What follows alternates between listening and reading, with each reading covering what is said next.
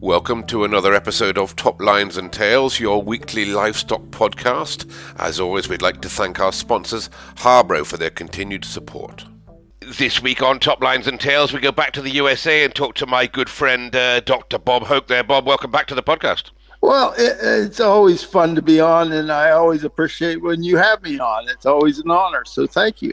Well, Bob, uh, this week is someone that you've brought to my attention, and uh, a fascinating story of a of a lady called uh, Sal Forbes. And, uh, we're going to go back in and study a little bit of history of this wonderful woman because she really is uh, something that uh, um, is, is interesting and fascinating to a lot of people. So let, us just step back to the beginning of, uh, well, to this story. We'll start with uh, her husband, Waldo Forbes, and I think his family had been ranching in the West maybe since the 1890s, that be right? And, and Waldo took over the ranch uh, uh, sometime. Bob, tell us a bit about Waldo. Well, oh, I mean, Waldo's family, they were from the East, but they, yeah, they, they bought the ranch in the 1890s, and Waldo took over management of the ranch. I mean, he was a full time rancher from the 1930s. And then he, uh, he married Sal in 1940, and uh, she was also from the East. And boy, she came out sight unseen. Well, know, Waldo was very successful, and uh, and he was a he was an excellent rancher, and uh, you know they had a variety of you know they did shorthorns and Ayrshires. They milked a few cows, and they had Rambouillets, I think, and you know they they tried various things before they finally settled on Red Angus.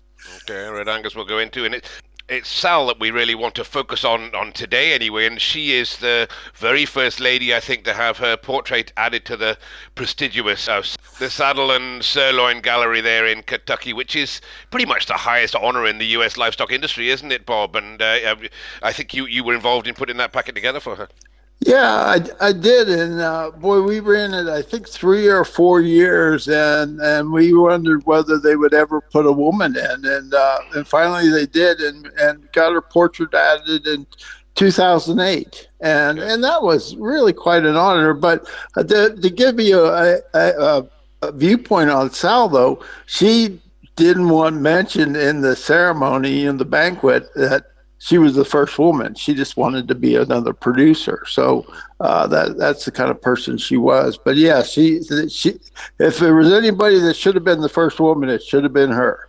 Well, you're right, and, and man, woman, or other, it's it's a it's a fantastic honour, as I said, to get you get the portrait in there. It does recognise some of the greatest cattle breeders in, in the USA over a long period of time. Is there three or four hundred three or four hundred portraits in there, Bob? Is there something like that?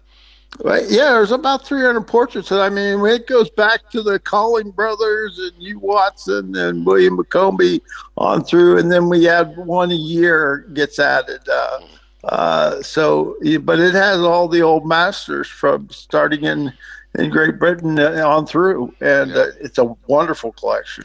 It's somewhere I, am desperate to go and see one day. Hopefully, I'll get an invite in there to go and to go and take a look at it. And let's just uh, go back. Let's pick up with Sal and go back to the beginning because it's not just Sal, but she's got a massive family uh, history behind her, hasn't she? And uh, I believe wasn't her family were, were the very earliest British settlers in America.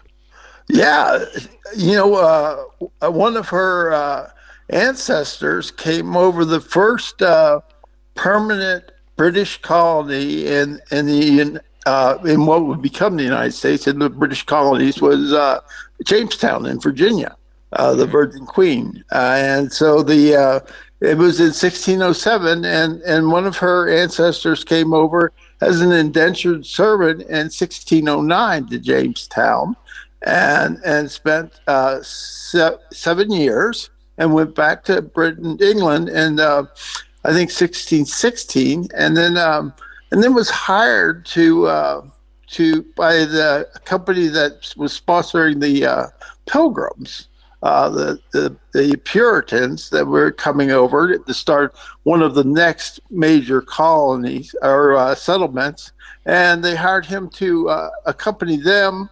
And 1620, so he signed that pact, and so he was uh, the two you know basic uh, settlements from from the uh, Great Britain that, that happened in the United States. He was he was involved in both of them, and he, he stayed, brought his family on the second time with the Pilgrims, and and and stayed from that point on. He he stayed here in the uh, North America. I'm, I'm just looking back at my history. And would that be the Mayflower? Would that be was that the boat he came on? That's That's the, he came over on the Mayflower. Exactly. Wow, wow, what a, what a history that is to start with. And uh, and then didn't one of his descendants go on? I believe and signed the Treaty of Independence. This is some some history lesson we're getting here, Bob. yeah, that is. You know, he uh, there was a there was a Boston massacre, and, and that's where he first. It was Robert Treat Paine was his name, and uh, the Paine family and uh, there was the Boston Massacre because the, you know, they were getting kind of fired up about taxes, and you know, over here, and and they wanted representation because you know people came over were kind of a little bit, uh, you know, rebelish to begin with. You know, the to come to the North America, you know, they they wanted land or they wanted religious freedom, and so they were a little antsy kind of people, and. Uh, and and they were snowballing a bunch of British troops that were in Boston, and the and the troops fired on them, and so they had a trial, and uh, and Robert Treat Paine he was a prosecutor, and then John Adams, who was our second president, he defended them. Uh, so they wanted a, a you know real defense, and and so they they some of them got uh, for manslaughter. But anyway, then he, he got on the Continental Congress and he signed. He was one of the signers of the Declaration of Independence, uh, which split split our colonies from Great Britain. So what a man, what a man! So there's two in his history, and I think we skip down to more generations, and there's there's more of this family, isn't there? Uh, uh Sal's grandfather, I think, uh, he, uh, that he, he did a fair bit. Oh yeah, I mean, he, we started out he was in the uh, he went to Harvard, which is one of our great institutions, and uh, he was in the first intercollegiate sporting event ever held in the United States in 1852 between Harvard and Yale, which is another one of our great old institutions, and in rowing. And so they they had a match, and it's been going on ever since but that that was the very first uh, Harvard won, so he won. It was the very first intercollegiate sporting event. So and I mean, it just kind of goes on from there. I mean, he was the when we went into the Civil War in 1860, he was the uh, youngest major general in the Civil War, and, and which is quite a feat. And he uh, he commanded a division of black troops, uh, and it was severely wounded at one point, and through the bravery of his troops, was saved. And I, have you ever heard of the about movie Glory over there? Uh, Glory, yeah, yeah. Uh, Robert Gould Shaw, who also had uh, Colonel Robert Gould Shaw, who had uh, uh, division of black troops or a regiment of black troops and was killed, uh, he went after the war and retrieved his sword for the family he was grieving. So, uh, you know, it's, it's really fascinating uh, leadership and, and commitment. And, and uh, gosh, it, it's, it's really an interesting story. So, and Sal still has a, has a sword. Uh, so, wow. so Okay, and, and, and you say, because the, the inter-college uh, um, rowing match there, we have a similar thing between Oxford and Cambridge in in uh, in England, and, and it is a, yes a massive.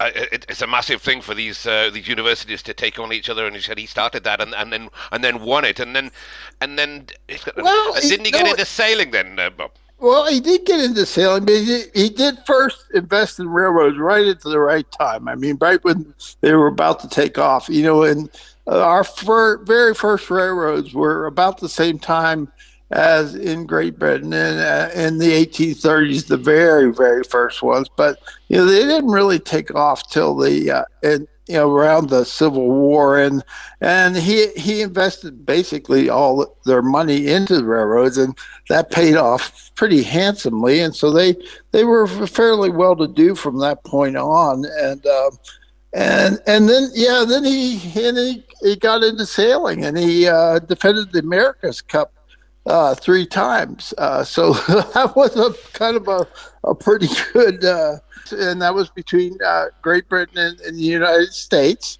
A sailing yacht yachting match, and that's back when they were on open water with regular sail ships. Now they have these these I don't know what the heck they are. They they're uh, they don't look like sailing ships They're at like all. a, like airplanes nowadays. yeah, they? But yeah, but- but all metal and yeah, but but uh, and you know, and then one of his sons, uh, Frank uh, Paine, was uh, he he designed airplanes during World War One, and then afterwards he started uh, designing yachts afterwards, and and and. Uh, also, some yachts that uh, tried out for the America's Cup, so they were very much into sailing. And and the other other kind of thing he had is he had an estate west of Boston, and he was very much into raising some great sulky horses. Okay. Yeah, uh, so so he had a variety of sporting interests, you might Certainly, say. certainly sounds like an accomplished sportsman as well as an accomplished soldier and accomplished everything just about. And as I said, to defend the America's Cup three times, I'm not sure, I don't know my America's Cup history, but to be on the team that's defended it three times, can't be too many people that are in that history book, I don't suppose, Bob. And as you said, with, with breeding horses as well. And, and then would he, would he get into farming himself? He had a variety of things. He had had quite a bit of land. He had about a thousand acres, but it was more of a summer estate. So they had an orchard. They had a they had a herd of a uh, small herd of uh, really pretty good Ayrshires and Guernseys, uh, and and the sulky horses were their main thing they bred. And then, you know, on that, that amount of land, they they did most everything on it. And uh, but the, Sal was not involved with the agriculture at that point. Okay. Uh, that, that was being done separately uh, from Sal's interests at that time. So, so she really didn't get any agricultural background coming out of that. Although uh, uh, her grandfather Charles Paine was in had a uh, quite a large farm for their summer. Okay, and then we talk about her father, John Paine, uh, who uh, fought in the Spanish-American War. I mean, is it these guys are soldiers and another sportsman? I think. Yeah, yeah. He and his brother, uh, uh, Sumner Paine, they they were in the first modern Olympics in 1896 in uh, in in uh, Athens, Greece, and and it was you know at that time it was pretty loose. You know, kind of if you wanted to get there, you were on the team kind of stuff. So, but they went over and they were both uh, in pistol shooting the two because he uh, uh, John Paine sailed over and picked up his brother who was in Paris at the time, and they went to Greece and and uh, and competed in the first modern Olympics, and both won what would be gold medals at the time. They were just they got laurel wreaths for their heads, so they didn't they didn't get any any gold out of it. But anyway, it was a yeah, that was quite accomplished. So there was only about 15, 20 people on the team uh, representing America, and they were two of them, and that, that was quite a quite a event and quite a feather in their cap. What a family full of achievers, and it is uh, unbelievable. And and we'll go on to Sal, and then you knew Sal, I think, through your association with the with the Red Angus. We'll maybe come on to your association with that part uh, in a minute. But tell us a little bit more then about Sal Forbes. Well, Sal was uh, just, I mean, first, she had a backbone, you know, and you can tell that from her family history, you know, she, and, and when she, like when she married Waldo and uh, uh, at Christmas time, I guess it had been in 1939, and then she moved in ni- January 1940 to Wyoming uh, and never never been to the ranch before, and that's where she spent the rest of her life. And so that's quite an adventuresome person to take that on and to uproot yourself from uh, kind of a, a you know a comfortable life in the east and and go to a ranch, uh, a large extensive ranch, you know, with about a thousand cows. You know, it- it's it's a big it was a big operation. Sounds, And, like, a, uh, sounds like a girl a girl looking for adventure by the sound of it to me. Oh yeah, and and, uh, and she was involved. You know, she got right in and was involved in everything. I mean, the branding. She, I mean, she wanted to be with them. So if they were going out on roundups, she she got on a horse and went out with them. And so she learned the business. She wanted to learn the business from the ground up, and that's what she did. And, and she'd obviously met uh, Waldo there in 1940. Of course, we're into the Second World War then. So what what were the, the circumstances there that they? How, how did she get over there? Well, I mean, uh, we we didn't get into the war until uh, 41. Okay. At the end of 41, so we were a little later than you guys. Uh, uh unfortunately, you were in for a long time and, and had a had a rougher time. Well, we all had a rough time. That was a that was a terrible war against some terrible people. But uh, what happened during World War II, though, was when they got interested in, in Red Angus, and and the the story there was American Angus Association's large, by far their largest event was at the International in Chicago. That was their big, big uh, promotional event, and that's where the, their biggest budget item was, and that's where they were housed.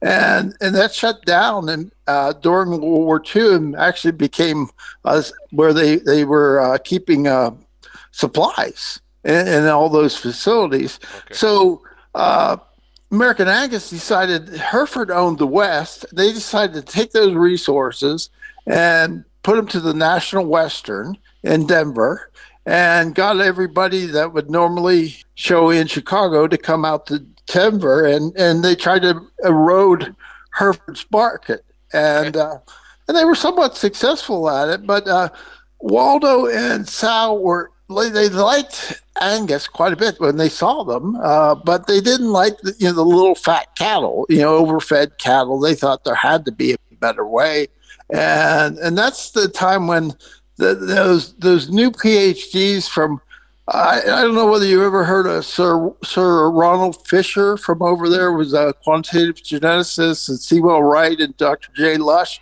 They trained like Jay Lush trained 137 PhDs and he populated the whole United States with quantitative geneticists. And one of them was uh, Stonaker at, at Colorado State. And so the very first he told them about this new thing of performance testing, and and and they bought it. They were the first herd that that implemented performance testing, and they started putting that Red Angus herd together in um, 1945 and and and uh, Tompkins uh, from the American Angus Association actually helped them find some good Red Angus cattle. Of course, he was a good former Penn Stater, so I always have to get that in. But uh, that was a department, and he helped them out and found some good cattle. And, and they also had a black Angus herd, and they wanted to show ones that were were raised via selection for performance versus a typical selection of the time, more of a show ring thing, and they wanted to compare them. And so they thought using the red cast offs would do that best.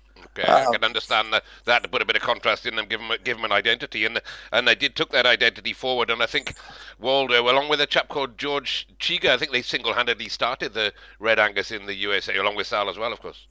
Yeah, it was you know the, it was 19 54 is when they got started, and and and Waldo and George Chiga, uh, they wrote the rules and regulations, and that that you had to have a weaning weight, and they also had inspection for because at that time conformation was part of our quality grading system and also to check there wasn't white in front of the navel and those kinds of things. And and so conformation was important at that point because because it, like I said, it was if you were choice, you had to have choice conformation, and and and so you had to have a weaning weight, and they put all these performance things in, and and also a commercial focus, and then um, Sal Forbes, Sally Forbes, and uh, Miss S. Taylor McDaniel wrote the bylaws. And they got all kinds of bylaws put together from uh, everywhere they could find, and they they put together one that was membership driven at the time, it's floated away from that since then. But yeah, the, I mean those those uh, Chiga and and uh, and the For- Forbeses were the they were the backbone of it. And it, can, I tell you just a little bit about George? Because uh, talk about the opposite of the Forbeses. He came from as poor a family as you could come from. Yeah, they got along really great. And then, uh, but George's family was was very poor, and and they, they came from Eastern Europe, and they homesteaded in uh, the prairie of Canada, and I mean they had a big family, and they couldn't feed them all. And George was a great big guy, big tough guy, and and he and he was he was got really big and was eating a lot. So so he kind they kind of sent him on the road when he was still in junior high to go out and make a living on his own. And and he became a, a bouncer, and and he he took up boxing, and uh, and he ended up representing the uh, and wrestling for his and he ended up by, in the 1936 Olympics representing Canada as a heavyweight wrestler. And in the Berlin Olympics, and he also played professional football for the Regina Rough Riders, and so he was a. I mean, he uh, the, and the and the really funny thing was Oklahoma State in this in, in the United States, it's in the South Central. Uh, they recruited him to uh, play football and wrestle for Oklahoma State. And, and so we're going to have NCAA, that's the National uh, Collegiate Athletic Association, and they, they oversee the rules over here. So we still need to have an investigation because they uh, Oklahoma State pulled a guy that never graduated, never even got to high school, played professional football, and, and, he also wrestled. And but anyway, he came down. He got an education in animal science, and he got a master's in genetics. And then he at night he got a law degree, and then he went into World War II to get citizenship. So I mean, he was a he was another Charger he just came from a very humble background. So you had these two really A-type people, you know, the Forbeses and the Chigas that, that put it together. Mm, fantastic. I mean, this is just a story you couldn't make up the, the, association of these people together, and and that would be, as you said, the the mid fifties, and then they start the Red Angus Association. And, and why did they do that? I mean, you, I can hear what you're saying about the Red Angus, but it's it's breaking away from a long tradition of of, uh, of Black Angus, of course, and they must have met some serious resistance from the traditional Angus guys. Surely, what do they have to do to to, to get that, that job going forward? Well, you know, it was you have to switch out of the idea of it being a breed, and because of what it was was a philosophy, and and the red cattle were just a a tool to implement the philosophy. So if you think about it in that way, it, it, it makes sense. And, and, for people like George Chiga, he could afford them. You know, uh, uh, you know, the Forbeses could go out and buy the cattle they wanted, but George, he didn't have any money, and the red cattle he could go out and buy, you know, really good cattle uh, that, that he could afford to implement. He was into line breeding and performance testing and other breeders like that. And then there was also some breeders uh, in the South that, that wanted them for heat tolerance with the red. So so it all kind of made sense. And and you know these were throwaway cattle that they get inexpensively, and then they could implement the philosophy. So wow, uh, okay, that that makes a lot of sense when you put it that way. It's like we've talked about some great breeders on this podcast in in the past, and people who sort of earned their spurs learning how to breed rabbits and various things, and, and, and start with some animals you can afford, and, and put your philosophy together. But it sounded like uh, the Red Angus carried on, Bob, and, and went from strength to strength, didn't it? And and I, I think performance, as you said just now, was probably the way they drove the whole thing was driven. Yeah, they were the very first organization, performance organization to exist in the United States, period. And the Forbeses were the first performance herd to exist, and the Red Angus Association was the first performance organization to exist in 1954. So, yeah, and I mean, we were in the heart of the belt buckle showing with everything.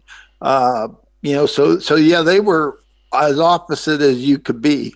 Uh, they were really renegades, and it was a whole new way of thinking. So you you had to have have some uh, real strength of conviction to go that way. Absolutely. And Sal was one of the great promoters of it. She would have field days that people would come from all over to, and uh, ha- had Jim Bonds was there, and and she was one of the big promoters of performance. Sure, and and we talk about the red Angus a little bit further down there. Is it the red red gene is recessive? Uh, is it is it a sort of homozygous um, red cattle that were breeding red cattle, or would there be some throwbacks or crossovers? How how do they how do they keep them red? Uh, they're recessive. It's a so you, I mean it's a they're homozygous red. If you breed them to if you get put a black gene in there, they they will be black and uh, you know, and some some cases they they do move some uh, black genes over into the into the red gene pool, but it you know it takes a while to make them homozygous red, you know, because of the probabilities, you know, to get get what you really want. It's it's a can be a slow progress. And uh, the other thing is is is the uh, black population is is a little different breed anymore because the red population is more of a maternal oriented uh, breed, and the uh, and the black Angus population. I mean, this is a grand generalization because I mean, there's all different kinds of cattle in different herds. But if you take this big generalization, they are more into supplying the brand, which is certified Angus beef. So they're a little bit more terminal, and the red Angus are more maternal. So that's in general, you know, more stability, more late longevity, those kinds of things. Uh, we're talking, uh, obviously, we, we, they went on to set up the association, which both uh, Waldo and George Ansell got involved in. But would there be a lot of resistance from the from the black people there? Would they be dissed as being imposters or, or something different or trying to go a different direction? Would there be animosity in a big way? Well, y- yes, there was. I mean, they were considered genetic defects. You know, the red red was a genetic defect. So, I mean, they, they didn't have any time for them, and and they tended to be very large herds, and they just they tended to just pass over the purebred market and go. They're they're the market for in uh, for the vast majority of the history of the breed has, has been selling bulls to commercial producers. Sure.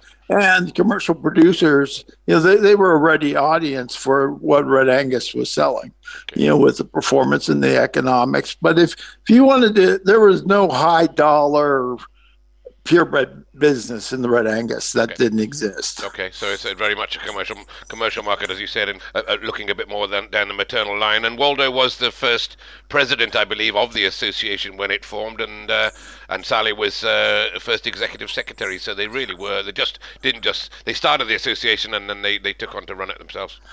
Yeah, that's right. But unfortunately, Waldo died very early. He died in January 1956. So he was president. And then uh, George Chiga had been vice president, took over as president. But that's when Sal took over the ranch. And I mean, you want to talk about a backbone. Uh, here she she lived out there since 19- uh, 40, but she took over, you know, a very large, extensive ranch, thousand cow ranch. She was a woman. She was with a new breed, a new philosophy with performance, you know, and, and what was truly a man's world at that point. And I mean, you got to have a backbone that is uh, titanium to do that. I think she had a big family as well to, to go with it, didn't she? Oh, she had seven kids at the time. the youngest one was a toddler when Waldo died. So yeah, I mean, she had her hands full times three. But I mean, she was up for it. She, I mean, she took it on full force. Okay. Yeah, as I said, you knew her when your time, Bob, as the CEO of the Red Angus in, in, in your later, well, in, in his later form anyway. And uh, give us a few more stories about Sal because this podcast is about her. And, and yeah, I've got nothing but admiration for this for this lady. Well, well, I mean, let me get, give you a couple of, examples of when when the type change occurred in you know in the 70s, late 60s and the 1970s. They, I, I was told by Jim Leachman there were no bigger, faster growing Angus of any color than what Forbes has had and I mean they they were it. They they had the most what you know the best Angus on the planet basically, and at that point there was also a lot of birth weight was coming with those cattle, and so they switched to lower the birth weight for their commercial customers. So they actually backed those cattle back some when everybody else was charging towards where they were. They actually backed them back. So I mean, that takes a lot of brass, you know, to go in the opposite direction right when you're at the peak.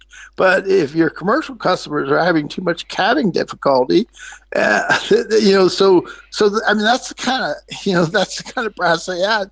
And uh, you know, what one story is is they had a heifer that I guess was flat out to would be national champion. And Jim Leachman saw her down there. He went down and visited, and he tried to every which way he could to buy her, but she had a 125 pound birth weight, and Sal didn't want to have the Beckton Stock Farm was was the name of the ranch associated with anything with a 125 pound birth weight. So she would not sell her. And then uh, Daryl Schuler, which is Schuler Ranch, is another famous, you know, thousand cow ranch and Red Angus Ranch here. And Daryl was visiting with uh, with uh, Jim Leachman, and he said, "Well, I can buy anything. It's just how much money you want to spend." And so uh, and so Daryl said, Jim, do you, you want a partner? I'll go down and buy that heifer. We'll win national champion. He said, and so Jim said, you can't buy her. And he just ripped out and signed a check and said, you, if you can buy her, you fill out the, the number. And he went down and did everything he could, but Sal wouldn't, wouldn't sell that heifer for any money. And and a few years later, Daryl asked where she was. And he, she said, "Oh, I don't know. She's up on the mountain somewhere." Because the they they t- they trail the cattle with heifer calves up onto the mountain to graze for the summer. So she just went into the herd and became a nondescript cow. So I mean, she was her convictions were her convictions. You know, uh, there was no sway. Principle, the principled person, that's for sure. It'd be nice to think everybody's got that principle. I think we've all got a bit of chivalry in us somewhere, but uh, fantastic to, to stand behind the principles. And uh, Bob, as I said, you took on the CEO, and we and we featured yourself on our podcast in, in the past, and uh, um, but you took on the the CEO of the Red Angus Association, and Sal would still be involved in it at that point, would she? Oh yeah, and I'll tell you what, if uh, she she could keep a meeting lively because she would ask pointed questions, whether you were at convention or wherever. I mean, she would ask the tough questions, and and she didn't mind. You know, she would get up and ask darn near anything. so she always kept things lively, and she always. And she didn't mind, you know, sometimes uh, if you know if it was a foolish question sometimes she didn't mind she just wanted to know so she always had this curiosity she was a great supporter of the juniors uh, very commercially focused and and just a great supporter of, of what Red Angus was about. So, I mean, she's always someone you could count on. I sat with her at her sale for, uh, I don't know, about uh, the, all of my tenure as a as the exec, uh, I would go up and we would sit together at their sale, and it was it was fun. She would have the sale list, and and uh, you know, gosh, she was she was just she was a charger, and she, and she lived very humbly. She lived kind of in a a cabin, you know, and it was, and, and so it was. It, she was not a pretentious person in any way, shape, or form. Uh, sound, sounds like a great character, and it's lovely to hear about these characters. And that's one, something we've been trying to do on uh, on Top Lines and Tails is look at characters in livestock. And I mean, that's that's one in, incredible person there, Bob. I really appreciate you you highlighting and bringing her to to the to my attention and to the attention of our listeners. And sadly, she died when while you were still there in that role, Bob. Well, it was afterwards. She she was in ill health when uh, she uh, she had had a stroke when she got the Portrait Award in 2008. And it wasn't too many years after that that she passed away, sadly. But luckily, we got her honor before that, and and and she did some other you know great things in her life as her sons came on and took more responsibility of the ranch. Uh, she did some great things. Uh, there, there was a lot of strip mining for coal in Wyoming, and she got some environmental regulations passed in Congress that, you know, she really put a lot into it and became an expert to, so to make sure the land was reclaimed. And there, there was a bill that reclaims and cleans up uh, acid mines, you know, spillage and those kinds of things. And and actually, uh, up till this last time it passed, it used to when these uh, coal companies went bankrupt, they would pay their the the, the coal workers uh, their their health care that they were promised, as well as their their uh, retirement. But unfortunately, that you know they, they they lost that in the last bill. But it was only like thirty five cents a ton that they they got out. And the other thing, she was into alternative health, and so I would go out there. It'd be two sales in a row. Buffalo Creek and Beckton. So I'd be there in Sheridan for about four days, and then I would go up to Billings uh, and uh, for Leachman sales, which was a couple days long. And she always had somebody there to heal me because I had back problems and some other things. So she was into alternative health very much, and so so she always had somebody there to work on me for four days whenever I was there. And you know, sometimes they, they were pretty good, and sometimes they weren't. But it was it was it was always kind of fun. And, and uh, you know, it was, she, she, was she was quite a person, and, and that was so fun that she always had somebody there to to get me get me straightened out. So li- literally had your back there, Bob. She literally had your back. Yeah, that's right. That's a, oh, it, it, was fun. She was a, she was a fun fun lady. Some, somebody I think I would love to have met, and and and uh, it's absolutely, as I said, brilliant that you've highlighted here to to myself and to our listeners, and I think uh, somebody that's uh, well heralded and and fantastic that she is not only the first uh, lady to be in the saddle and sirloin uh, club on the wall there, but probably the only one still, Bob. Well, there's one other woman that has gotten it, um, uh, Minnie Lou Bradley of uh, you know in Texas, uh, Angus breeder who was president of the Angus Association, and and she was certainly deserving of it, really deserving of it. But there's only been two, and there was quite a distance between uh, Sal and and Minnie Lou, uh, and and so you know it needs to be. We still need to get more in there, that's for sure, and get a little bit more balance. And uh, but uh, you know, the, you know, getting these these women that that uh, back in when it was such a paternal man's world. Uh, I mean, they really had to be special. They had to be twice as good as the men and and people like Sal were twice as good as the men. I mean, she there, there was just no doubt about it. That's brilliant, and, and it is something I would take criticism of with the top lines and tails with our characters. They do tend to all be male, and it's fantastic to, to hear of a woman taking on that role in a man's world, and and an encouragement, I think, to a lot of youngsters. Bob, it'll be the same on your side of the pond as it is on ours, where there's a lot of young ladies now getting involved in showing the cattle and, and getting into, into to to getting themselves to the top, and uh, this is a fantastic encouragement to them as to what you can achieve. As you said back then, you need to work twice as hard. Hopefully now you don't have to work twice as hard, but a great uh, great chance to give them opportunities and and a, and a role model, should I say, to some of these young young girls and young ladies going into the cattle business and they and they need role models because we are seeing way way more women uh, in in uh, in the industry. We see uh, here in the United States, we're seeing way more women judging shows now.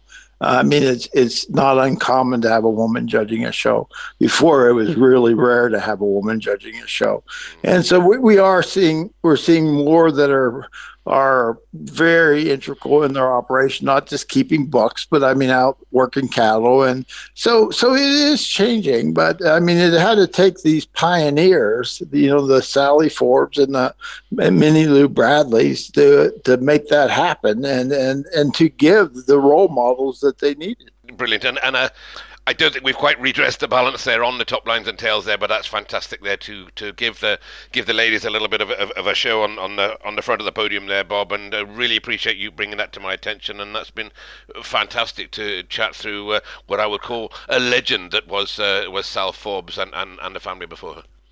Oh, I, I wish you could have met her. I wish everybody could have met her. Okay.